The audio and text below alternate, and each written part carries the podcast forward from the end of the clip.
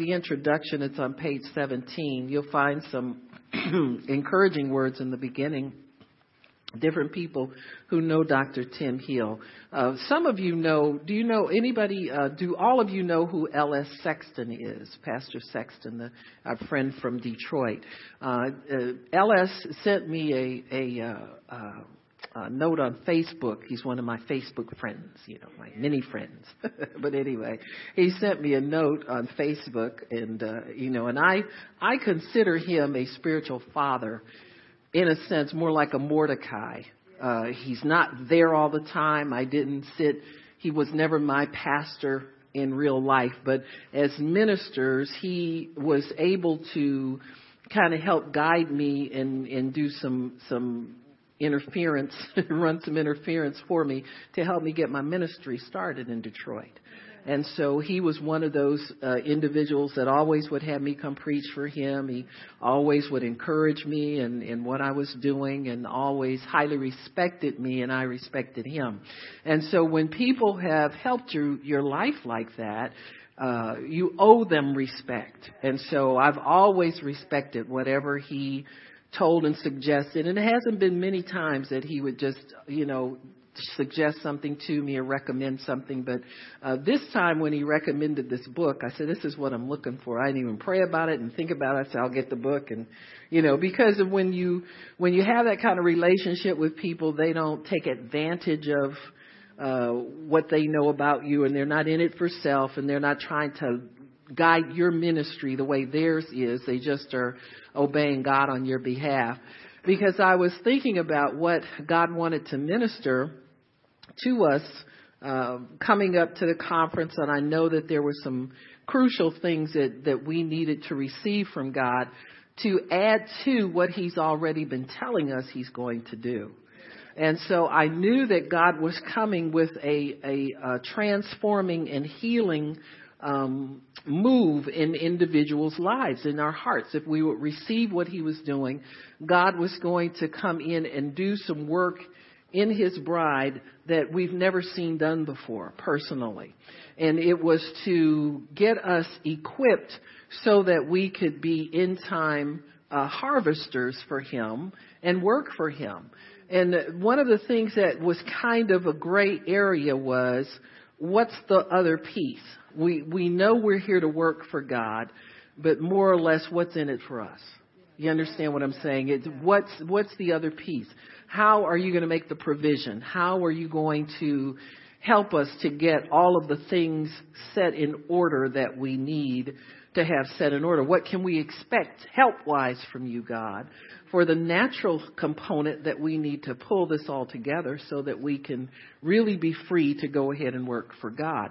And so when I got this Amos paradigm, I said, well, that's Amos. I remember that. I said, I remember Pastor Shirley liking Amos a lot, you know, and I remember that much about it. And when I received it, it, it was the final piece that put everything together for the message that God would have me bring um, next week. Oh Lord, have mercy. Next week already. But anyway, I was very happy to receive the rest of it because, uh, you know, and then, and it's like God to do that because it's, to me, it's refreshing for me not to have to have all the answers right there and not have to pull for everything. And so when God begins to put things together for you supernaturally, um, it's a blessing and it's a relief because every year at the beginning of the year I try to get direction from God and nothing was really coming together. I was getting a message, but I didn't get like the prophecy, the word from the Lord. But I'm finding that the word is coming from different people. You see what I'm saying? Different vessels are coming with portions of it, which is unusual kind of for me, even though the words that he's given us in the past have been for us. They've been accurate. They've been true. God's followed through on what He's done for us. I think if, if you don't understand anything, you understand that you are totally, to be totally devoted to God, that He comes first, that we're very precious to Him like a bride to a bridegroom. And, and to be honest with you, I don't think anybody's had like the kind of wedding that we would like to have had in the natural. I know I didn't. And and you know what I'm saying. You just jump the broom, you know, go down to city hall, you know, sometimes we get married in the Lord and all that kind of stuff, but it's never the perfect because you don't have the perfect bride and you don't have the perfect groom if you got natural natural uh, people involved. And so there's got to be a higher idea for this idea of marriage. And so we know that it's a mystery and but it's likened, it's similar, our marriage is similar to the relationship that Christ has with the church. Similar, not the same. It's a shadow, not the substance. It's it's a an imitation, not the reality. Your natural marriage will never exceed your relationship with Christ. That's it's got to come out of that. And you've got to see yourself as being precious to the Lord and being valuable to the Lord, to be highly valued to God. It's so much so that he considers you to be his glory. You are the outshining of Jesus Christ while you're here on earth. And we have to understand that about ourselves how precious we are to the Lord. I don't care what kind of natural marriage you had. You know, you might have a, a what you consider to be a good marriage. Some are better than others. Some are good some of the time, not so good some of the time. There are ups and downs because we're human. We're we're uh, in in you know we're earthen vessels. And so we have to understand that the best that we can conjure up in our minds as far as a relationship of a husband to a wife or a bride to a groom will not come close to what God has prepared for us. The way He views us, the way He sees us. You understand me? He wants the best for us in all areas. He wants the, the grandest things for us. He wants a big splash made about us. That's why he's coming to receive his church out of the earth. The sky is going to crack open. I mean, I know we have our runners that we run down the aisle and all that kind of stuff and the little flower petals, but y'all ain't seen nothing like that's going to happen when, huh? Somebody will be trying to, to, to plot to take your job and you'll just disappear. You understand? They'll be left down here with the rubble and the, you know, whatever is left when the church is taken out of the earth. It'll be a tough, tough, tough life after that because when we go, we take Jesus with us and the Holy Ghost. So they'll just, earth is going to have to struggle without the power of God down here in the earth. And so it's going to be glorious. There will be a, a trumpet that'll sound. And I don't know if it'll be audible to the natural ear or just a spiritual where everybody who is in Christ will get up and just get lifted up out of where they are, are at. You know, if there's some sinner who's trying to make a decision, you tell them, you know what, I just heard something and I gotta go. So I'm telling you, you may not have time to decide. You probably should have decided years ago, but I'm out of here. You understand me? And so we will, we will, the Lord will crack the sky and meet us in the air. Just like the bride, the Hebrew uh, bride and groom did, the the uh, bride didn't know the hour when the groom was coming. You got me? In our culture, women run everything as far as the wedding is concerned. We even got a thing called bridezilla. You know, where they get so wound up about this one day that they tear up everything, cuss everybody out, pull everybody's hair out at the beauty shop and tear everything up just because they want all the attention focused on them for one day. You got me? Well, in the Hebrew culture, the bride sat in anticipation of when the groom would come and you never knew the exact hour when he would show up, but he would go and get the bridal party and all of the guests and they would walk down the street and, and somebody would come and announce and say, the bridegroom cometh. And so she was, was already adorned with gifts from the groom and the groom's family before he even got there. You know, she was she was uh, like Esther. She was a year being purified. She was being her skin was being cleansed to remove blemishes. Her her skin was spotless. Her hair was perfect. Her dress was perfect. Everything was perfect. And the groom would come and he would lay, lay the final adornment on her before she went to receive Him. And that's where we're at now in the earth. The final adornment is coming to us as the bride of Christ the final anointing, the final glory, the final crowning of God's people. And I'm telling you, you've got to see yourself doing this. You can't like say this, oh, that's nice and that's fine. Uh, let me know when I get home from work. You understand? Well, You can't have work on your mind and money on your mind and, you know, and participate. It's just not going to work like that. You have to be given totally over to the Lord. You have to be. You have to be totally sold out. He knows you got a job. He knows you got a family. He knows you got to cook dinner. He knows all of that. But he wants your heart totally given over to your real purpose down here on the earth. Your real purpose is not to go work for somebody and to have a house. This house is going, that house is going to leave here just like you are. Everything down here is going to perish one day. And so you have to have yourself focused on what's really, really important, and you got to really tap into your identity in Christ and in God to know what's going to happen. The anointing will be such that you won't have to labor to help people. All you have to do is have a heart like Jesus has to love people and help people love them too much to leave them in the condition that you find them in. Got me? We won't be sitting up criticizing uh, people that are, are because they're sinners and this is what they do. You won't have a heart like that anymore. You'll have a heart to understand that people are trapped in the devil's hell and it's your job to get them out. It's not your, it's not an option for you. You can't pass people by who need help. It's your job to do something about those individuals. Here's a, a, a gentleman, uh, I saw him on Facebook and he just kind of intrigued me and I asked him, he, he, uh, he calls himself ambassador and he was over in Dubai.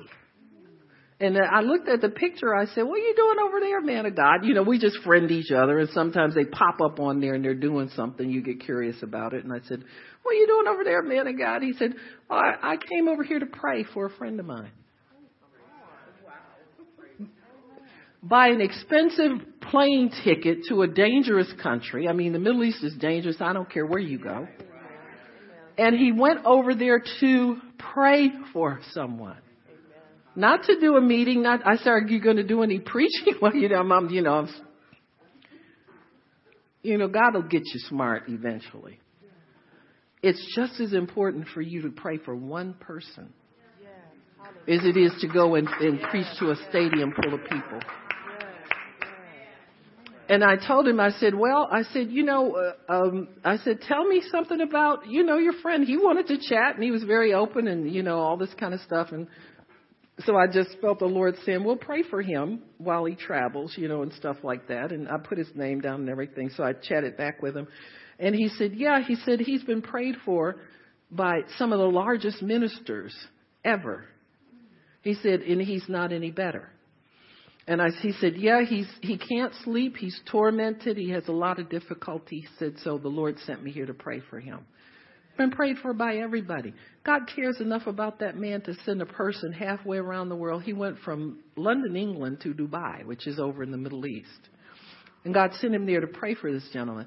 And I asked him, I said, well, how's your friend doing? I said, I added him to a prayer list I have for, for, he said, oh, would you please pray for him? I so appreciate it. I just, you know, I need, you know, God raised you up to help me and, you know, that kind of stuff. And I'm so, so pleased that God would think that much of what I'm doing to, you know.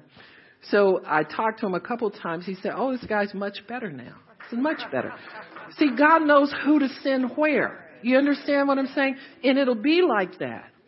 It'll be like that because God trusts His bride, just like a good husband trusts a good wife. The Lord Jesus Christ trusts us. And He doesn't care who needs help, how far they are away, and, and when, when He sends you to do something, you need to understand you are the best qualified person to do it. That one man was the best qualified person to pray for that gentleman, and he's doing much better. And so I, I caught up with our little friend today and asked him, well, I forget where he said he was, but he's somewhere over somewhere. He just keeps hopping from plane to plane to plane. And he said, yeah, I'll be back in my home church in London, England. He's from Chicago. but he's he pastors a church in London, England. He's got a friend in Dubai. Do you understand what I'm saying? So God doesn't care. He he's raising up a people who are just that obedient to him.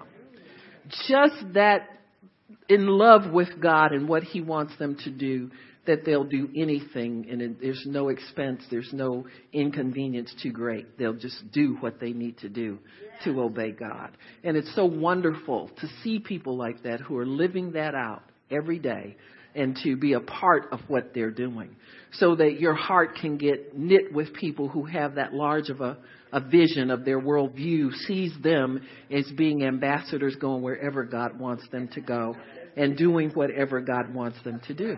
And know that they're equipped and anointed to do it. You don't, you know, wonder if you're the right one or anything. You are the right one. You're the one God told to go, so you're the right one. Amen?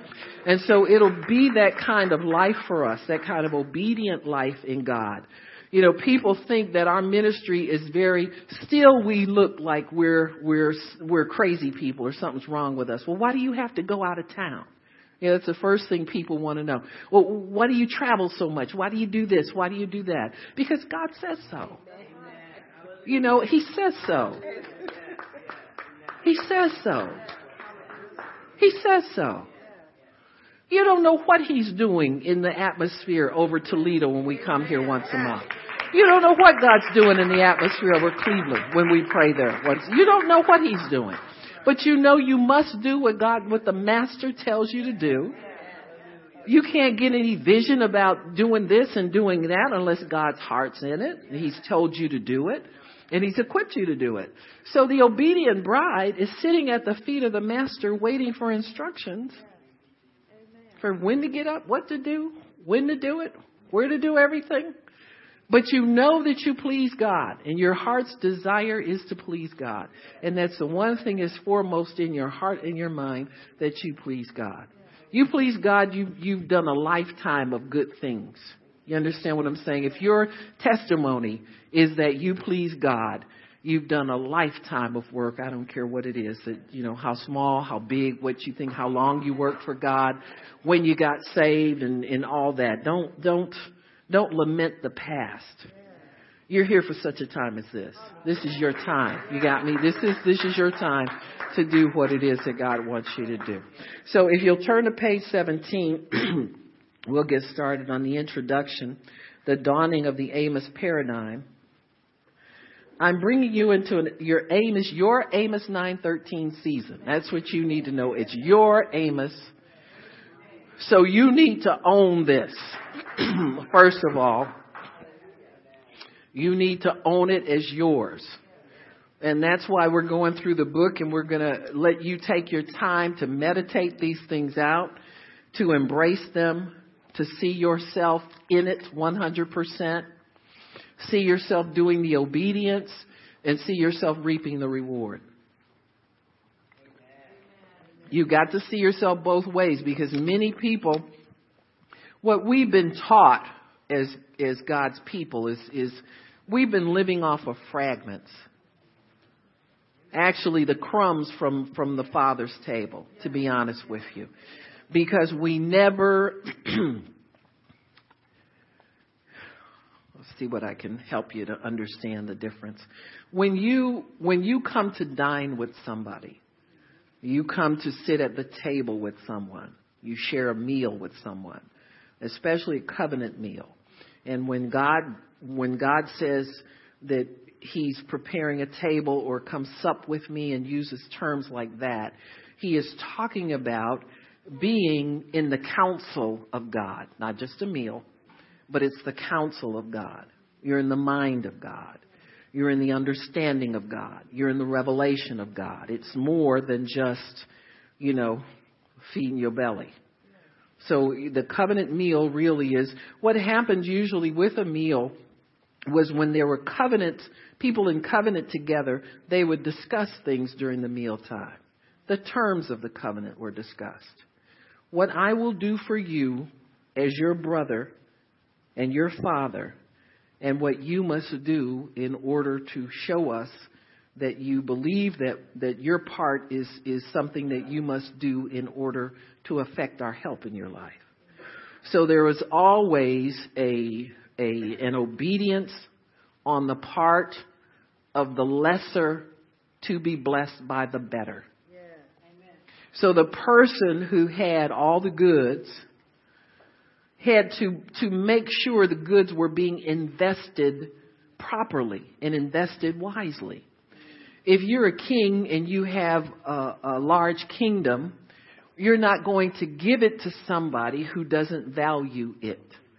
And so the obedience that's required for us to receive God's favor and God's blessing is our investment. It's our good faith investment in what He is going to return to us to prove to Him that we feel that what He is doing for us is of value. David says, I will not offer to God that which costs me nothing. So it's, it's, it is a, it's a covenant understanding that when somebody wants to bless your life, you must be able to show that individual that you value what they are returning to you and you invest a token. Amen. Into the, the situation or into their hands or into their care. For instance, when we, when we look, read in the Bible and you see God says if you will bring the tithe, that's a tenth. That's a token of what you have. A tenth of what you have is, is a very small percentage, to be honest with you. Uh, it, you can't, you can't have, you can't have a real covenant. You can't have a real relationship if there's no val- no investment on your part. That's why welfare never works. That's why people hate welfare. That's why they're they're eager to get off welfare because it never works because it never honors the person who is receiving. Your giving honors, gives you honor and gives you place in, in the kingdom. It's your investment into your future. So that you're not there just getting a free ride. The Bible says that if you, if you are blessed, you prosper by the work of your hands. You must set your hand to something in order to prosper people who don't work don't really believe in prosperity. Because that's the first offering that you give is, is your time, your effort, the work of your hands. So if you're not willing to work, you don't ever, you don't even believe the first principle about God and prospering. You understand what I'm saying? You're defeated before you even get started. And so you must set your hand to something in order to expect a return back. Your faith must work in this. Your faith is an action. It's not just words and sitting up and saying we gonna have this one day and that one day. That never happens. You have to get up and put some feet to your faith, some hands to your faith, some motion to your words. You have to act them out. And so when you are in covenant with someone, if you're sitting at a table and you're dining with that person in covenant, you are finding out what your investment is in the relationship so that you can fully expect a return. Covenant is always conditional upon the, re- the recipient have making some investment of obedience, of time, of effort, of faith, it's, you have to have some connection into the return before the return can come to you.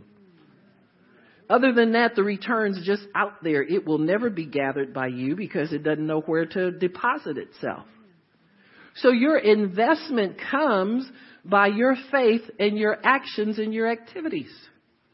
So you sow your seed. That's what we say. You sow your seed. You put your seed in there. You get it in the ground and all of this kind of stuff because that is connected to you and the return comes back to you. If there's never any sowing on your part, a return might come up from your words, but it'll never come back to you because there's no real investment, no faith investment on your part, no, no, no activity on your part for it to come through for you. And so when we see these things, we understand these things, when you come in to sup and to dine with the Lord, you come to the table of God to receive everything that the Master can share with you. You need revelation. You need understanding. You need wisdom. You need uh, encouragement. You need love and relationship. You need reassurance. You need all of these things. All of these things are, are take place around the covenant meal, around Him supping with you, having fellowship, communion with you. Families are broken down because everybody goes to the drive-through to eat.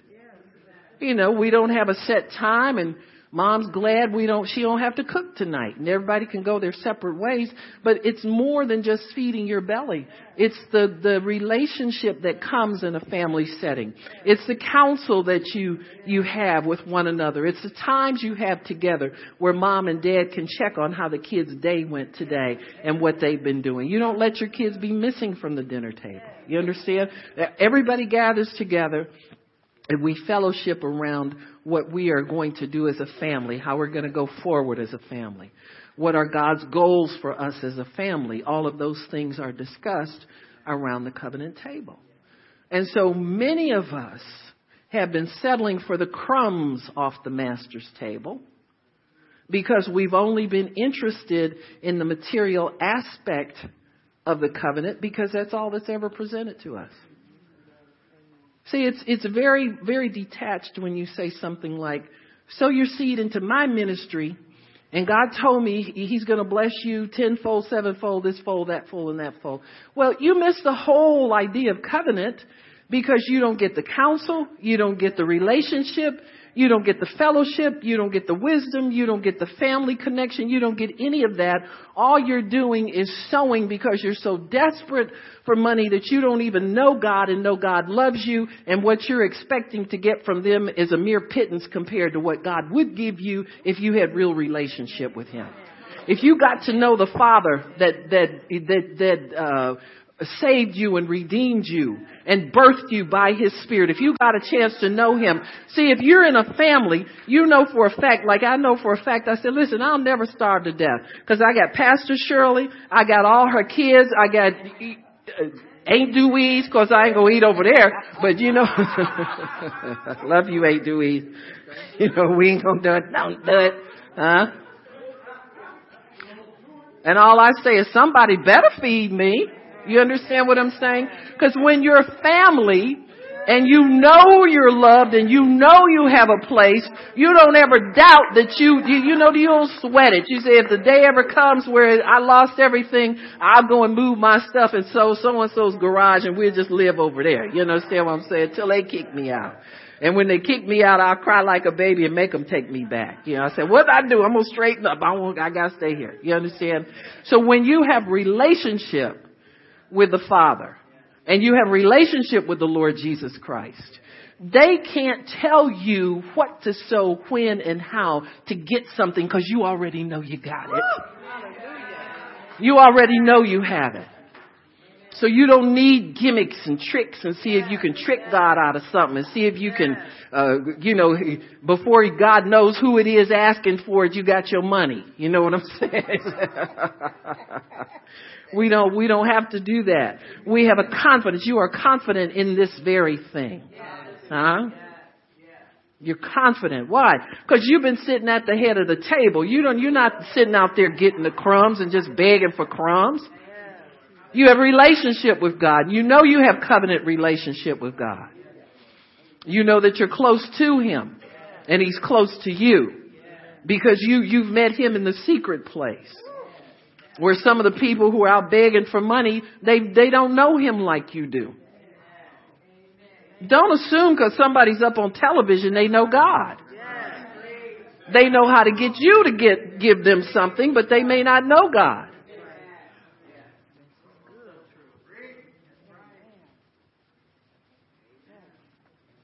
Pull on people's insecurities. You understand what I'm saying? People are too insecure to go to a church on a regular basis, get to know people, you know, have your ups and downs and days you get discouraged. No, I'm not going back there no more. But you go back anyway. Because you ain't got no place else to go. You understand what I'm saying? You ain't fooling nobody. You just in a mood and a fit. You know, when you get over it, you out of your mood and your fit, and, and so you go on back and you learn how to build relationships in the house of God. And so there are some people that never learn that. But they climb up the ladder. They know how to get money from people. They know how to get a message together that they stole from some other preacher that didn't know what he was talking about. Huh? And they get on television and they, you know, start pulling for money. They're going to have to if they're going to stay on there. And they tap into the insecurities of people who are not connected or committed enough to God to keep going back so that they can be knit into a local assembly and be a functioning part of the body of Christ. They just don't know how to do that.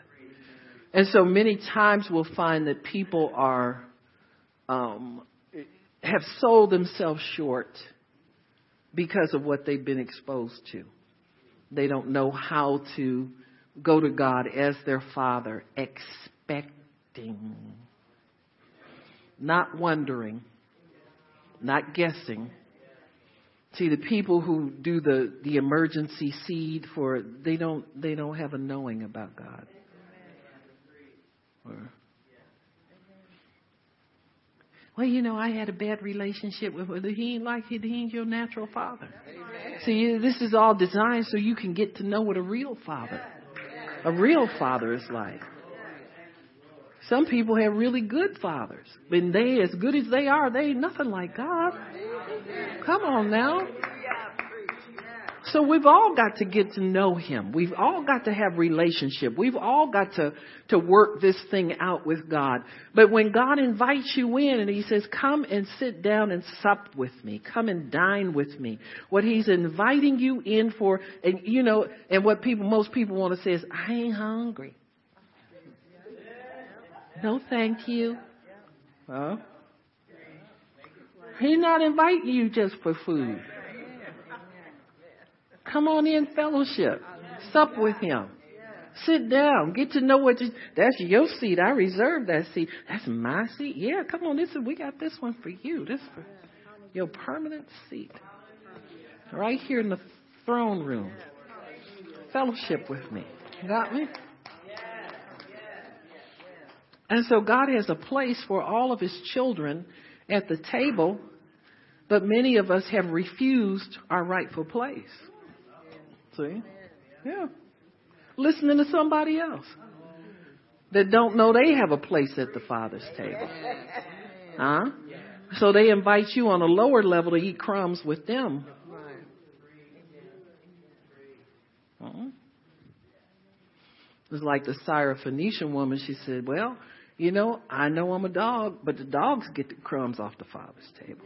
Huh? Well, she didn't have a covenant with God. We have a covenant. What you doing down there? That ain't for you down there. Your place is up here at the table. Where you could look at Father face to face. You look into the glorious face of Jesus Christ and you see some similarities. Like you say, Lord, I kind of look like you. I like, I like praying for the sick too. I like preaching too. I like sharing the good news too. You like that, I like that. See, we we look alike in that respect.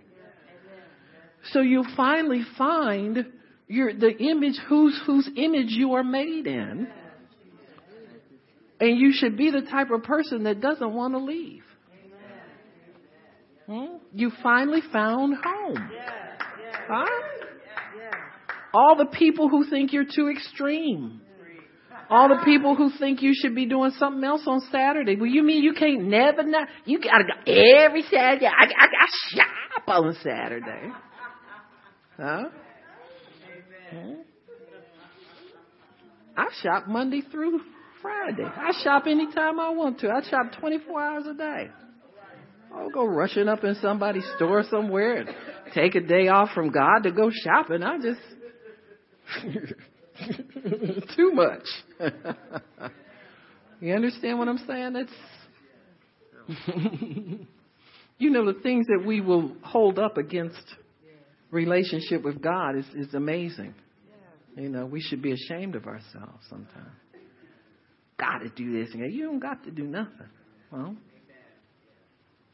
fellowship is what he wants. He wants us at our proper place at the Father's table.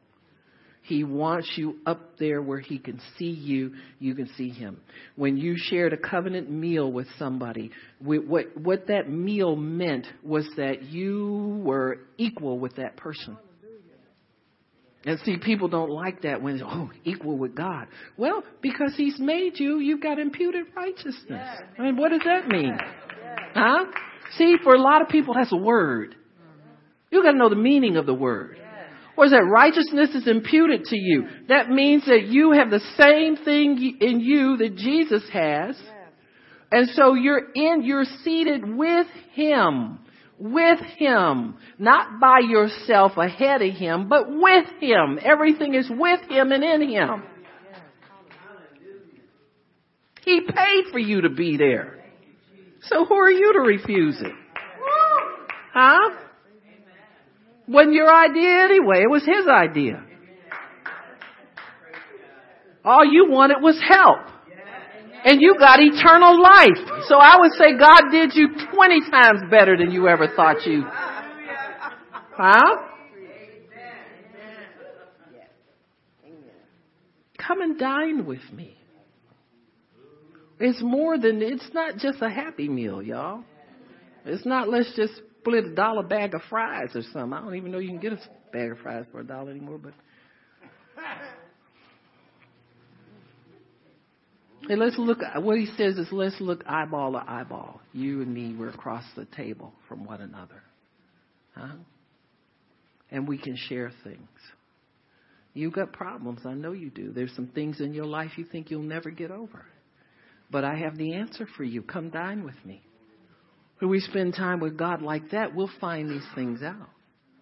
But see, we're so busy trying to get a quickie fix somebody else's halfway revelation that they don't have all the way straight.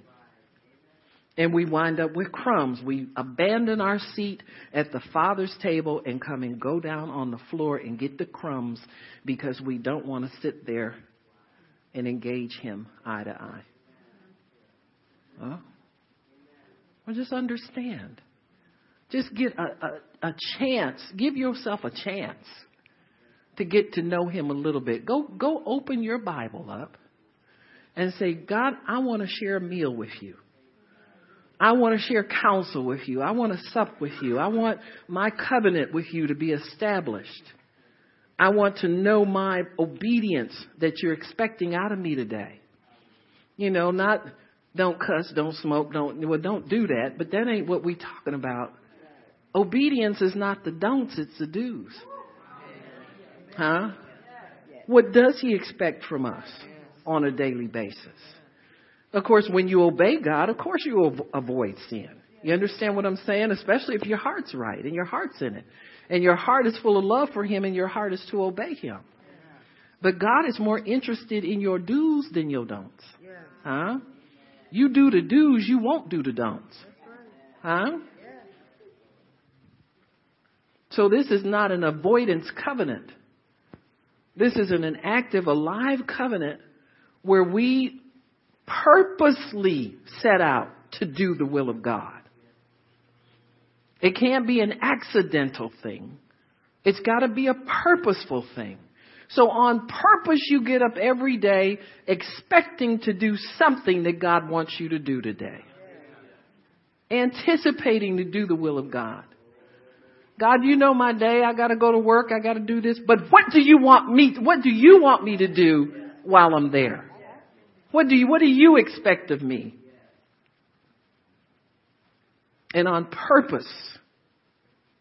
And see, if you're to get, get to that level or get to that place where daily you want to do, you got to have some time with Him. You got to get in the Word, get counsel from Him, get understanding from Him, and quit faking it.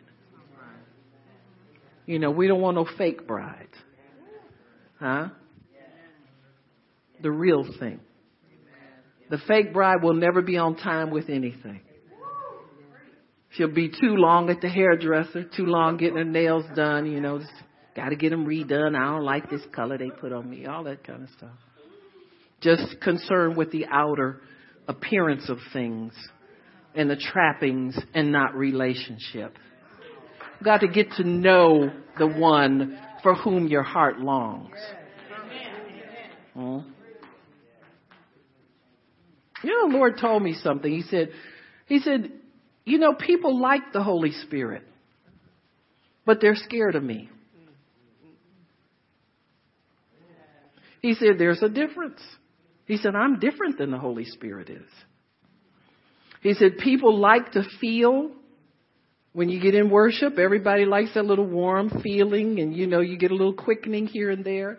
He said, but they don't like me because they have to meet me in the Word. He said, when you get together with me in the Word, he said, you come out different. He said, you can feel the Holy Spirit every day of your life and never change. He said, you're transformed by the renewing of your mind. You got to accept what I say about you in the Word. You got to accept what this Word points out to you. You got to accept what's there in the Word. He said, you'll be changed. You'll be different. He said, but if all you think I am is a feel in the atmosphere and you can jump around and get happy, he said, that's all there is to it. He said, you'll never get to know who I am. He said, but most people are afraid of me. They don't spend enough time with me. He said, and then when you spend time in the Word, you have to come apart with me to counsel with me so I can give you understanding of what you just think you understood.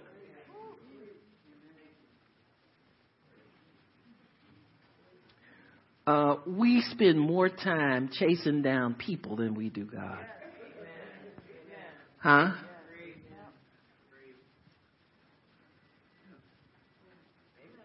We do. He said, but that's going to change. He said, my bride is going to pant after me. He said, you're going to get in a place where you want water so bad. Huh? Nothing that this earth has for you is going to satisfy you anymore. Huh? Nothing. He says you're going to quit chasing things. You're going to quit chasing people. You're going to ch- quit chasing cars and money and. Hmm? You're going to quit chasing everything. He said because none of that's going to satisfy. They're going to hunger after me. He said the, the last move, the last uh, revelation of prosperity proved to people that they're not called to be millionaires. What that means is if anybody's still thinking that way, quit it. That thought has just been rebuked in Jesus' name. If God, if that wasn't on your plate, if that if that millionaire status did not have your name on it for real, it was never of God. That was never what He wanted you to have. I'm just being honest with y'all. I see people who have such treasure inside of them and they're going after carnal things like that's all there is in, in the world. And I'm thinking to myself, what is wrong with Christians?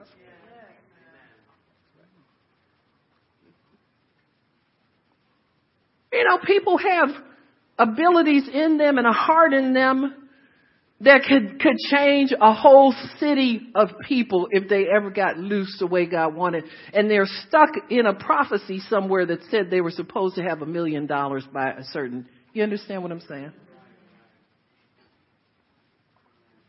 Chasing the wrong thing. But see, that stuff will stop once you get to know the Lord. Once you, once He drives that nonsense out of you and get something of real value, starts to develop the treasure that's in the earthen vessel, instead of putting more carnality in, in our souls and more disappointment for things that we never got, that we were never appointed to get anyway. You can't be disappointed if you never had an appointment with something. Huh? All you can say is, oops, I did it again. I was mistaken. Huh? I did not have an appointment with that million dollar business.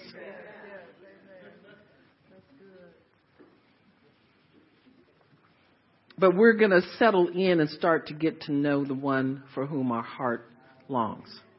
Every human heart longs for God. We're just afraid to pursue it. Huh? Well, we ain't scared to pursue somebody that we see. Yeah, that's true. That's, you know, nice looking. Huh? Look at Miss Ingrid grinning at me. She big, broke out of a big grin.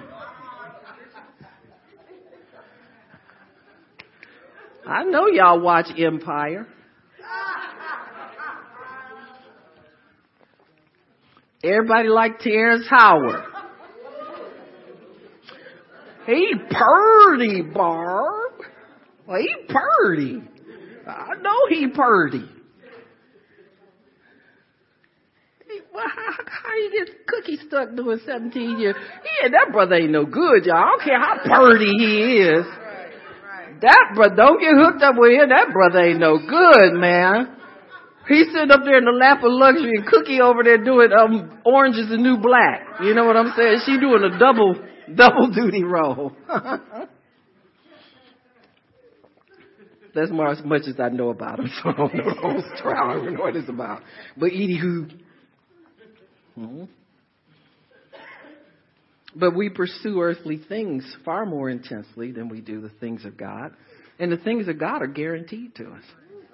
You have a covenant that says you're going to get it. He says if you hunger and thirst for righteousness, oh yeah, you will be filled. There's no way that's going to go unfilled in your life. And see, if you hunger for the real things and the power of God, God will begin to trust you with earthly riches. He won't have no problem out of you. No problem whatsoever. And so when God decides to, to move and draw us, He is drawing us to a status where we are fit to be joined to Him. We are capable just like He is. We are righteous just like He is. We are honored just like He is. We are fought just like He is. We are dishonored just like He is. But we will reign victorious in Him. And it's worth it. For that reason, it's worth it. so our Amos 913 season comes because we are the bride of Christ. This is the adornment that comes when we know God and God knows us and we trust Him and we're willing to spend time with Him. Got to be willing to spend time. So he says these words I'm bringing you into your Amos 9:13 season. So everybody underline your and put my. Said my Amos 9:13 season. These words couldn't have been more pronounced had I heard them audibly spoken. Hearing them in my spirit, I was awakened early in the morning and immediately reached for my Bible. I had no idea what was written in Amos 9:13. Still drowsy with bleary eyes, I began to read, Behold, the days come, saith the Lord, that the plowman shall overtake the reaper, and the treader of grapes, him that soweth seed, and the mountains shall drop sweet wine, and all the hills shall melt. Amos 9:13. After reading the passage from the Old Testament, I said aloud, "Thanks, I suppose." Then I placed the Bible aside, fluffed my pillow, and tried to return to sleep. However, and this is something about revelation from God. When revelation from God comes inside your spirit, it begins to churn and wash and cleanse and work its way down into your heart in such a way that it stirs you to a new level of life. It must work that. It's got to get in there and stir you to a new level of life. It's not something that you can just put down and read it. You got a little quickening in there. Well, oh, that was for me today. I need that today. And you go on your merry way. When it's, it's life changing and it's opening up a, a new season in God's kingdom for His people, it will affect you in such a way that it keeps you keep coming back to it and you keep coming back to it and you keep wanting to get more and you keep being drawn back into it because God is a foundational principle now being laid down in your life. So this will be a new foundation of how to expect God to respond to your obedience down here on the earth. Obedience is always your token that you give to God for blessing your life. That's always in the game. You cannot have just automatic something come to you out of nowhere. It, the seed and the faith have to originate in your heart, in your life, because your heart is what draws you to God. Your spirit is what draws everything to you. Your soul can go along with it or your soul can fight it. So you can, can renew your mind to understand it so that it doesn't hinder you from receiving what God has for you. Your mind can just, just give it a pass, won't fight it anymore. Say, I believe that. I'm going to accept that. In the past, we've had God tell us wonderful things were going to happen, and in your mind will go, blah. Put no life to it. It put a damper on it. Doubt will just shut it down and shut it off and not let it work in you the way the word is supposed to work in you. So what he said was, he said those words would not leave me. As a matter of fact, they continued to rush into my spirit until I was compelled to make my way downstairs into the study. Once there, I looked toward my bookshelves and re- reached for the Message Bible. And that's uh, Kelly Crew's favorite translation of this scripture. I've often gained insight and inspiration from, from this interpretation of God's word and wanted to see how it read. And this is what he saw. It said, yes indeed, it won't be long now. it won't be long now. God's decree. Things are going to happen so fast your head will swim. One thing fast on the heels of another, and on another, and on another, and on another, and on another. He says you won't be able to keep up. Everything will be happening at once. And everywhere you look, blessings. Blessings like wine pouring off the mountains and hills. As I absorbed that Old Testament passage, I became aware that the Holy Spirit was leading me into a redefined paradigm of living, accentuated by three promises I heard spoken into my spirit. I will exceed all you expect. Ephesians 3:20. I will increase all you invest. And that's all over the Bible. I will accelerate time to accomplish my kingdom purpose through your life. My kingdom purpose through you. My kingdom purpose through you. Seek ye first the kingdom. Kingdom always comes first, folks. What's good for the kingdom of God must be for it cannot be a selfish. That's been what's wrong with been, with most of our teaching has always been feeding the flesh and feeding self and putting self first. If you teach prosperity without teaching obedience to God's kingdom and what that means, you're teaching people the wrong way. You're just feeding a lot of uh, carnality that's in people and feeding their carnal soul. He said, What I felt then was beyond mere emotional fervor. I experienced a faith resurrection. So this is something you have to have in order to, to, to know this is working for you. Your faith must leap into this and your faith must be connected to it. You can't just leave it out there and wonder if it's for you. You've got to meditate on this to the point where your, your faith is activated into it and you expect and you believe it. You can't just leave it out there and say, well, God's going to do it and you don't have to do anything. He said, suddenly I was moved into a zone of remarkable trust and confidence in God. That's part of faith. Faith is trust. Faith is confidence. It is assurance. See, when we talk about faith, we talk about just saying words. I mean, really, it's, it's pathetic. Faith is confidence and trust. Faith means that you trust Jesus. You trust Him. You trust that if He tells you to jump through that window and there's glass there, by the time you get through there, glass won't hurt you. How can you trust Him if you don't know Him?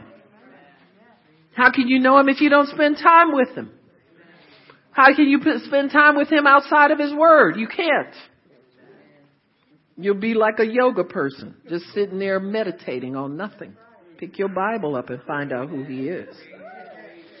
says, I had not experienced that level of miracle faith in quite some time, even though throughout my ministry, I have seen miraculous blessings in every realm of living. Often as a young evangelist, I spent hours each day in prayer in churches where I conducted revivals. Fasting was a lifestyle. As a result, I witnessed a continual flow of favor and manifested blessings of the Holy Spirit. In the more recent years of denominational administration, I fought against becoming layered with dependency on policy and practice. My faith in God's sovereignty and abandon to his infinite ability were treasures I was unwilling to relinquish. Thankfully, I had always found grace that sustained me in the occasional tension between the two.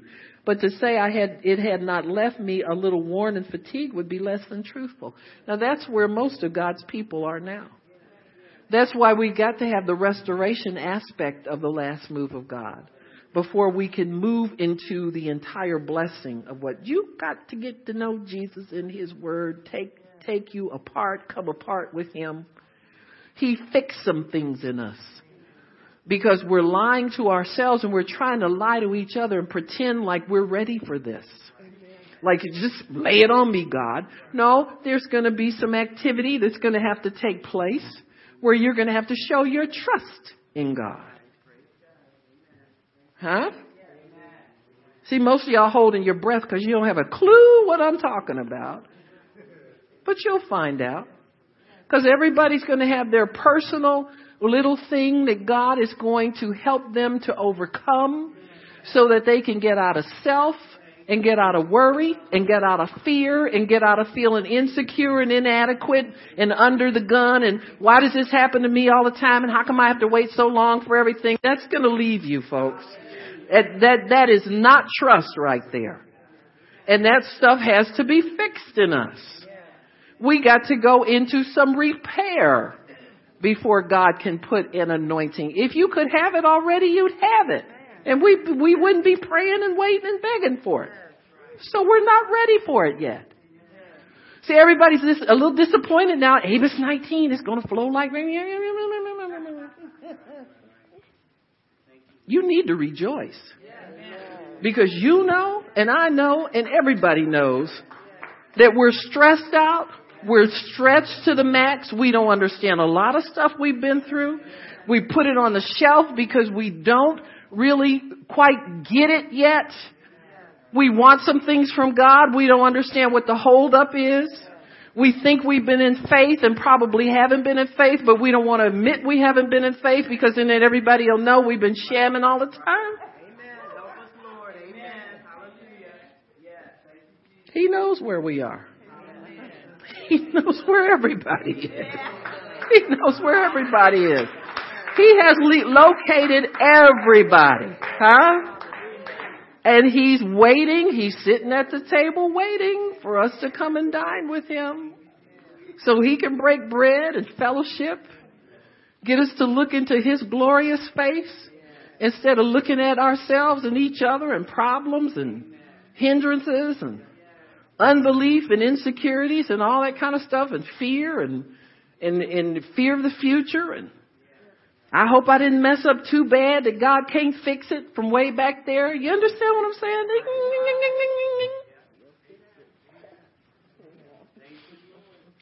He says his faith in God's sovereignty. He's a sovereign God. You cry out to him and he'll answer. He'll show up and do whatever needs to be done. Then leading up to my experience that July morning, I was facing a ministry transition with no way of knowing precisely what it might be. The limitations of denominational tenure had caught up with me and I had no choice but to change course. All these factors made the promises of Amos 19, 913 more meaningful.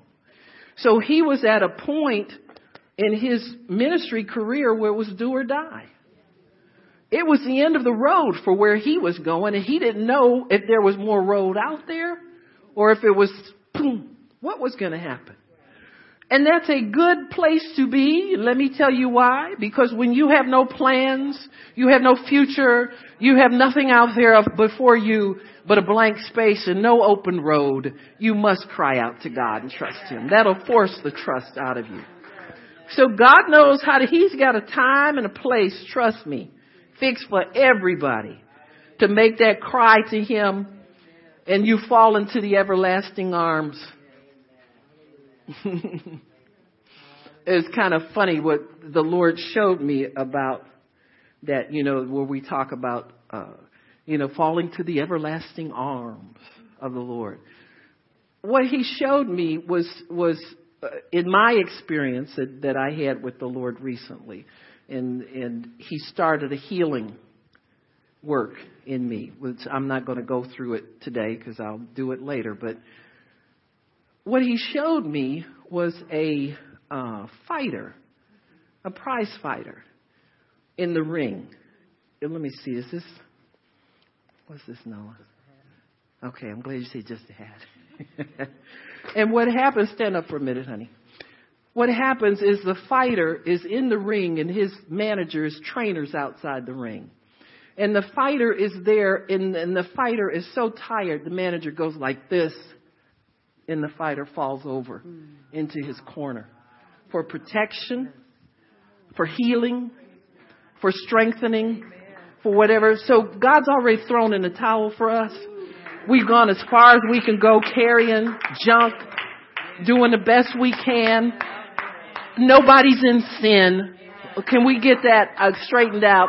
You in need of help.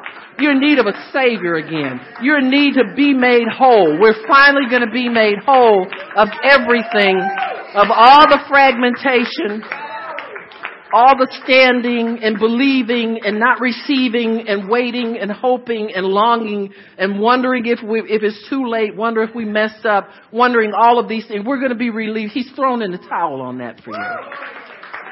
So it's over for that. That's done.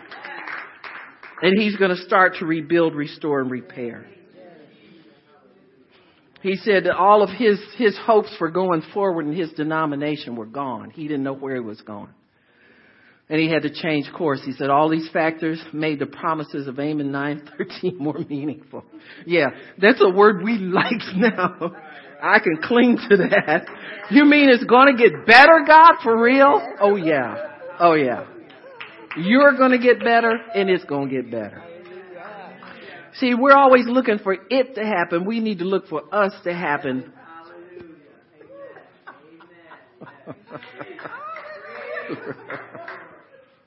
Within a week's time from this experience, I was elected to World Missions Ministries for the Church of God, a Pentecostal denomination which I've been ordained for nearly 40 years.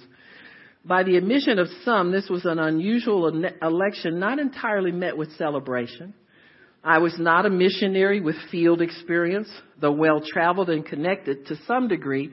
It was well known that my ministry had primarily been stateside. So he didn't really have qualifications like most people in this position would have. That's another thing about the Amos 9:13 season. You just get moved into it by the sovereign move of God. It'll blow people's minds. It'll be a left curve move they weren't expecting. You will just suddenly appear on the scene.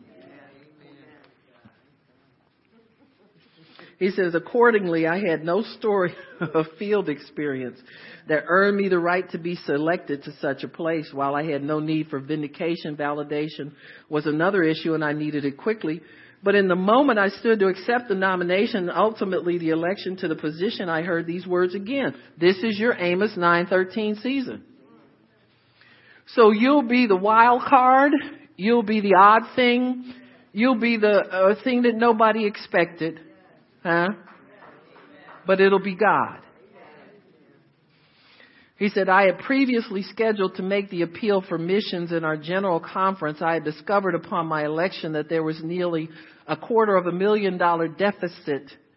Oh yeah, this is why you get elected. no missionary worth his salt would want to have anything to do with that. A deficit of a quarter of a million dollars. For several missionaries were soon to be informed they must return home. It had been determined that the offering would be designated for strengthening this fund. Amazingly, a miracle began to take shape with every passing hour when you're in that season, everything you're connected to is blessed dramatically. Everything. Everything this man was connected to was blessed exceedingly. He said, for two days, word spread about the need. Pastors and church leaders began to walk up to me with checks in hand, ranging from a thousand to twenty thousand dollars. From a thousand to twenty thousand dollars. Nationally known ministries began to call with commitments of up to fifty thousand dollars in support of missionaries around the world. By the time I took the stage to present the challenge and receive an offering, I already had $200,000 in my hand. But then something erupted in my spirit and I, and I watched as over $700,000 was committed to sustaining missionaries on the field. When the final figure was sent to me, I beheld a total through teary eyes. At that moment I heard the words again, this is your Amos 9:13 season. God is going to come in and correct things to line up with His Word and exceed our expectation of what His Word can do. We'll be able to see scriptures come to pass like we have never seen them come to pass before. Why? Because the faith will be there. The favor will be there. The trust will be there. Everything must line up. It's going to be easier for us to trust God. Let me just say that. God has assured me of that. See, when people find out what, what's my responsibility, oh, that's too hard, we say it automatically. See, um, automatically we push away the blessing of God because we think somehow God's unjust in that He would require too much for us, from us. All you're required is to let it happen. Just don't get stupid. You know, don't move too quick. Don't get cute. Just be cool. You, you understand what I'm saying? like, I used to say that about Princess Diana. I I don't know how she messed that up. All that girl had to do was be cool. You know, just go get the dress, go put it on. We know you ain't feeling like a queen, but you know, you put the dress on often enough and you get out, maybe you will, you'll, it'll catch on. You understand what I'm saying? People complicate things. It's too much about them. It's never about who they're called to be and who calls them. He says, by the time I took the stage to present the challenge, receive the offering. Okay, we said that. He said, this is your Amos 9:13 season.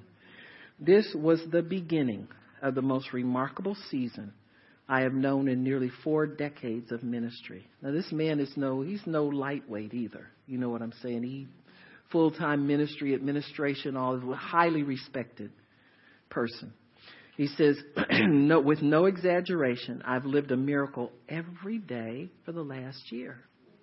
A miracle every day. That's got to be a different realm of the Holy Spirit. You see what I'm saying? That's got to be a higher realm of anointing and power and presence of God in your life. See, it's got to be the realm of the glory of God. Where everything, the glory realm of God is everything present that's needed for every situation is there, right there in the atmosphere. And, and it's not, it's not something that God takes lightly to bless you with. You understand what I'm saying? There's a training eh, by your spirit and cooperation with God that you must do in order to step into it, but you can step into it. You step into it.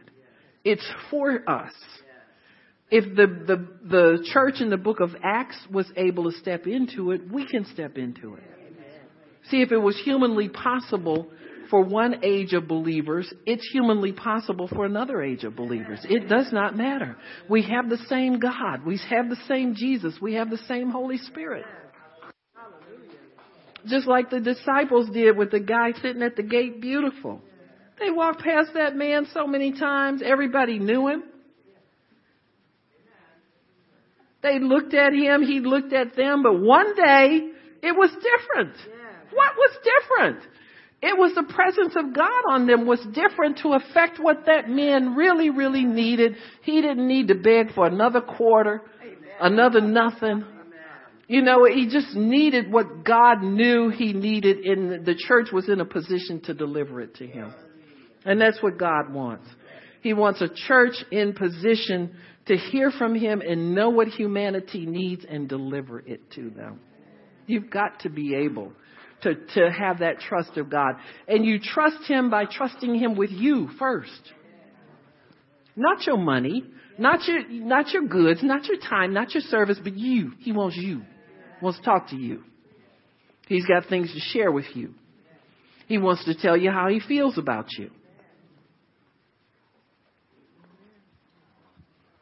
I was talking to God about something during my season of restoration.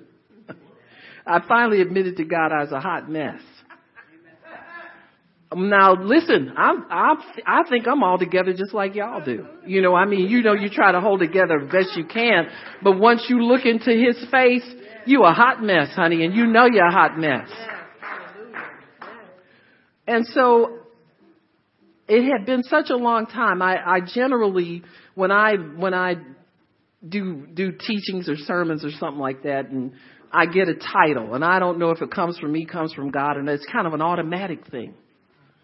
And and the Lord showed me that I could have better fellowship with Him if I would stop and talk to Him about titles on a sermon.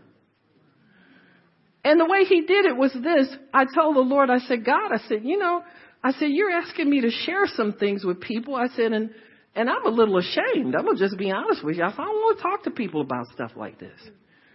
And he looked, he said, you know what, Barb? He says, you know there's no shame in my righteousness game.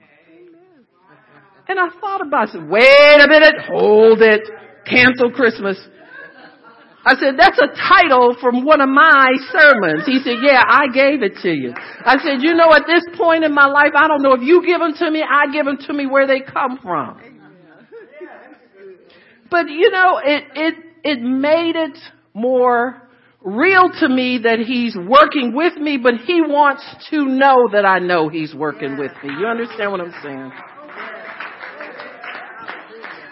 He wants to be everything to us. He wants to be who He is to us in a real way. So he says it was most the beginning of the most remarkable season he's known for 40 years. He said with no exaggeration, he's lived a miracle every day. Throughout this book, I'll tell you how this season has affected my family, relationships, people, finances, and my faith in relationship with God. More than that, I will tell you about a supernatural wave of favor that is targeted for your life, known as the Amos 9. You know, the more I read this and say that, the more real it gets to me. You understand what I'm saying? So I, I strongly suggest you keep meditating on it and embrace it and own it. You know, it's got to be yours. Most of what you are about to experience will be unique to you. Our experiences will be as varied as our unique background. So yo Amos 9:13, don't go comparing notes with other people. Did you get something? No, you got it. It's unique to you. During this remarkable and incredible time, number one, God will exceed all you expect. He will increase all you invest. He will accelerate time. Ooh. That's one of our biggest enemies. Am I using it right? Am I wasting it? You look back and you wish you had done more with that. Come on now. You need time to be your show enough friend. You need it to be your servant now. So he's going to accelerate it to accomplish his kingdom purpose in you. This is not just your personal needs, but his kingdom purpose in you. And don't be scared of that. Don't think you're going to be shortchanged. When God says kingdom purpose, people get, draw back from it. Don't you dare draw back from this. Because this will be the highest level of living you will ever live in your life. The highest realm. Because you won't be so important. If you know if you're not so important, you won't feel gypped if you don't get what you think you're supposed to get. Well, meditate on that for a while. If it didn't sink in, let work with it. He said, get ready because this is indeed the Amos 9:13 season in your life. Amen. All right. So we're going to take our quiz and let God make this real to you, okay? Let him make it real to you. Let him trust you with, you know, you trust him with everything. It's a trust thing, folks. The little bit that he's allowed me to walk in so far, I know it's 100% trust. That's the big factor. Praise God.